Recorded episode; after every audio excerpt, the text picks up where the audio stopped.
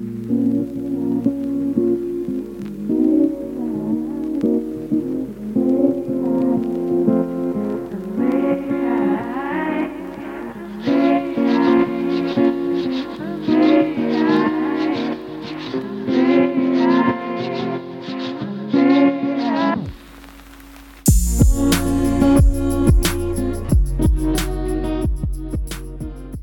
guys, it's Megan with Wrong Kind of Christian Podcast. How are you today?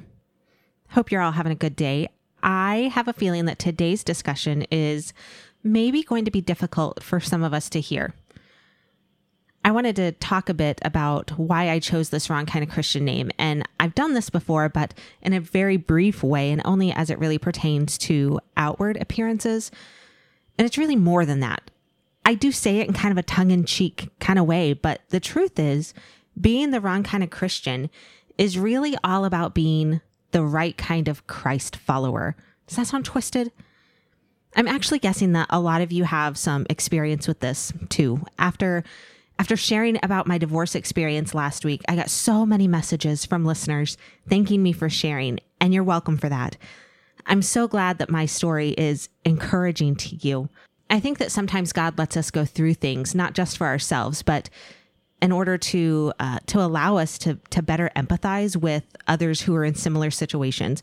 And so I really am thankful that that me sharing about what happened to me with the church and how God helped me move past that resonated with some of you. And I'm so thankful that so many of you felt comfortable enough to reach out to me to let me know that it's not just me. Isn't that the scary part of it all? When you're going through moments like that in life, you just kind of feel like you're walking it alone, and and you're not. And you know, we're definitely not. But today I wanted to look beyond a circumstance, like a specific circumstance, and I want to really talk about what what's one of the greatest factors keeping people out of heaven, and that is religion. Yep, I said what I said. Now let's talk about why that is. What does that mean? Religion, in and of itself, isn't a bad thing. Of course not. Jesus himself was Jewish and observed customs and traditions of his religion. More importantly, Jesus had a true relationship with God the Father, and he lived his life accordingly, meaning according to the will of the Father. Jesus was religious in the in the very general definition of the term, but Jesus spoke against religion when a person is religious just for the sake of, quote unquote, being religious. So what does that mean, and, and why would he speak out against that?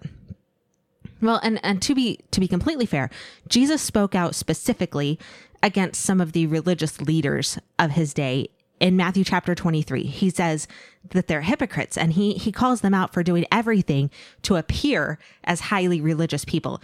And he says, you're doing all of this stuff to draw attention to yourself.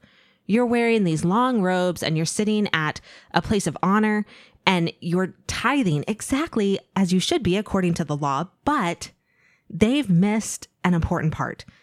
And this is this seems to be what it always comes back to, right? It always comes back to the heart of a person, doesn't it? Let's be clear. There is nothing wrong with observing religious practices if it's sincere. It becomes an issue when we go along with the customs and traditions just because, well, that's that's what we do. It's what we've always done, so we're going to continue to do that. Let me give you some examples of what I mean. Lots of people pray before they eat. Nothing wrong with that, right? But when you're stepping into that prayer, if you're not coming at it sincerely, it doesn't mean anything. If you're praying out of tradition, because, you know, this is just what we do every time before we eat, we we hold hands and we bow our, our heads and we and we pray, and, and you're not really, um, there's no real desire to connect with God and to thank him for the blessing of the food, blessing the person who made it, and all of those things that we typically say when we're praying for food, then then you're just saying some words with your eyes closed and your head bowed. And how about this one?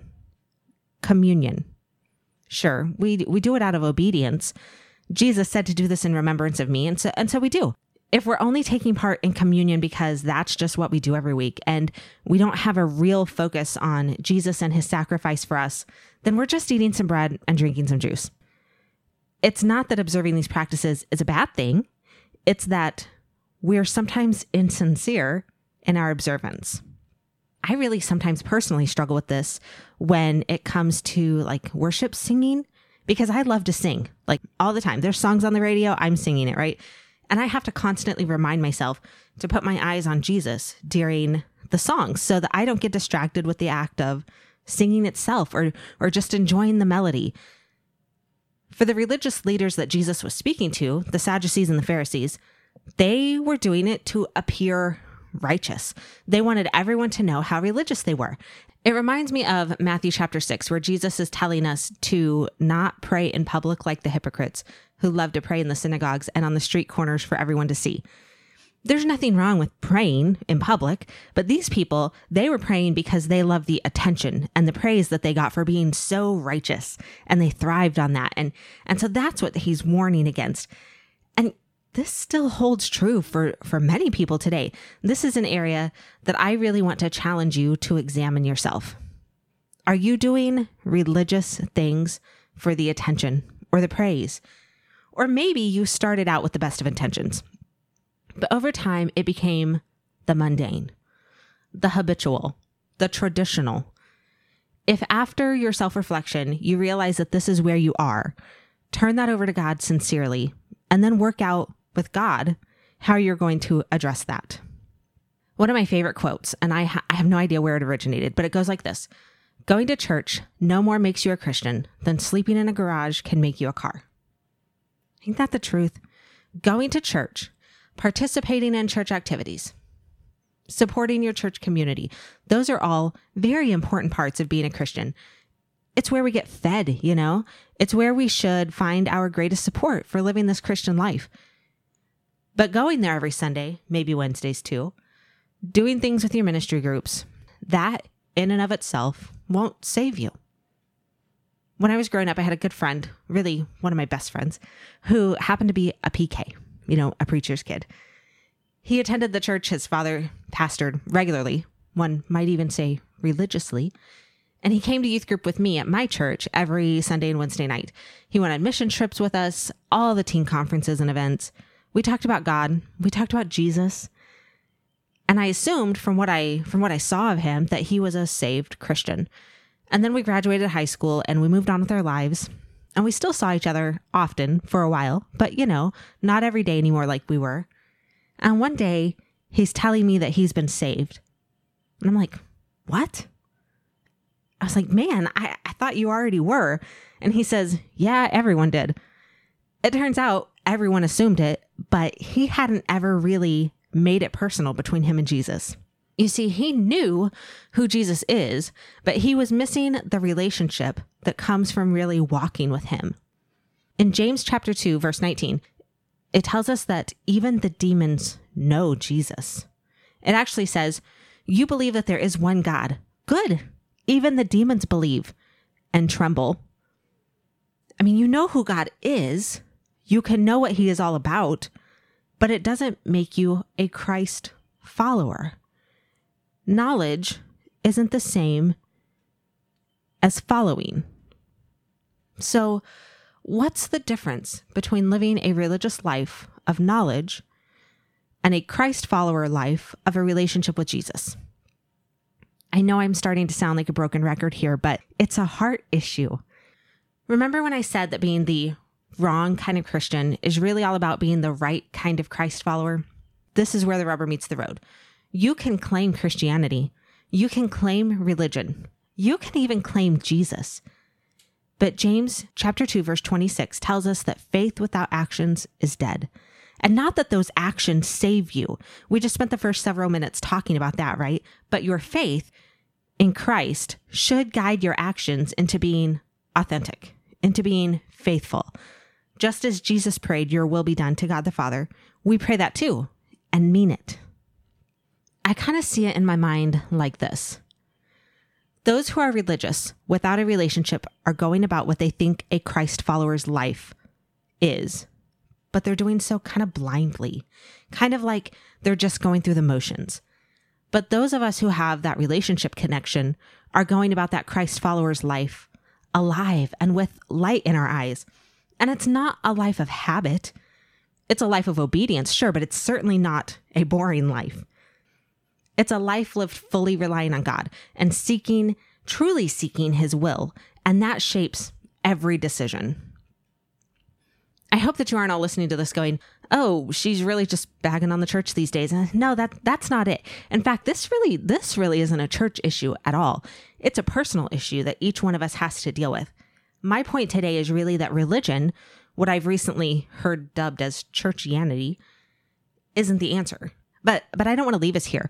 It's kind of a pet peeve of mine when a speaker or a teacher kind of calls out an issue, but then they don't really actually give any practical tips on how to address that. So let's look at what it means to be a Christ follower. The short answer is that we live according to what's in the Word of God, the Holy Bible. We'll never be perfect, but we do our best to live as Jesus told us we should. And in order to do that, one of the first things that we must do is to be in the Word. You can't live as the Bible directs if you don't know what's in it.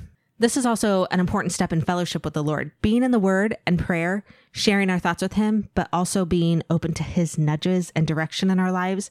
Those are the best ways of connecting with our Father. Being a Christ follower means that we love.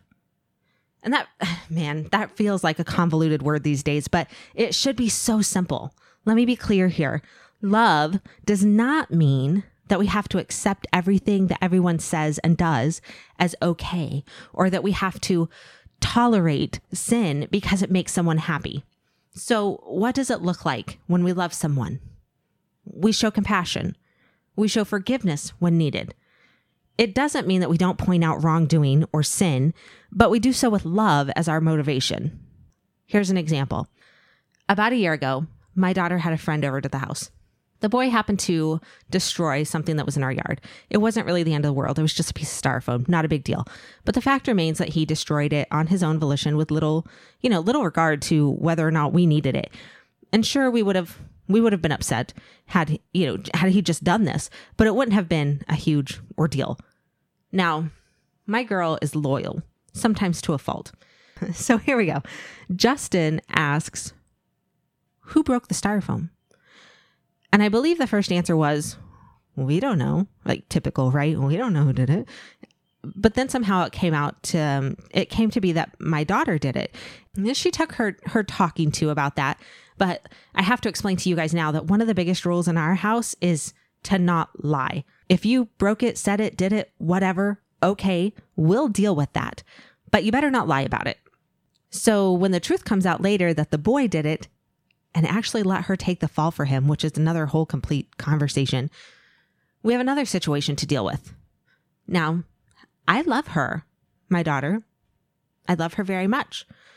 Should I just not say anything to her about her wrongdoing because I love her and I want her to be happy?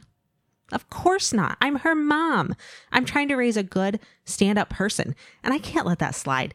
But the goal is different if I love her. I'm not calling out her wrong to cause grief in her life. I'm not doing it just to make life difficult for her. I'm calling her out on it because I love her and I have a goal of teaching her something from it. Pointing out someone's sin will always look different if you truly love the person. But please, please don't take that to mean that you should just go around calling out all the ways you see people sinning, like insert face slap emoji here. Remember that we're showing love, and we need to have a relationship with people before we have those kinds of conversations if we want to have a real impact. And remember the end goal. Our mission is to make disciples of all nations. So we love. So what does it look like to be a Christ follower? We're in the Word. We're praying. We're loving. And if we're being a real Christ follower, then it means that we should resemble Him. When I first introduced my daughter to Justin, he said, "She may not look like you, but she walks just like you." As the years have gone by, that quote has now become like, "She may not look like you, but she definitely acts like you, sounds like you, talks like you." People often can't tell us apart on the phone, and she definitely has like my anger response. I kind of stomp around all over the house. And in fact, my husband calls me Stompy when I'm upset. And and so anyway, she shares many of my personality traits, many of my interests, and in an even bigger way, we should remind people of our Abba Father by our actions. So how cool would it be to have someone say, "She may not look like him, but she definitely acts like him." Matthew chapter seven, verse sixteen says, "You will know them by their fruits." And later, Paul tells us that the fruits of the Spirit are love, joy, peace, patience, kindness, goodness, faithfulness, gentleness, and self-control. Do you bear those fruits? Do you resemble our Father? I'm not perfect, but my Father loves me in the way that he wants me to love others. He's forgiven me and he's covered me with grace. And I hope that I truly live like I believe that. I hope that you all truly live like you believe that. I hope you all have the best week. Take some time this week to do a little self-reflection. Spend some time in prayer, examining your motivations, and don't be afraid to make adjustments as needed. I'll talk with you all next week. Bye.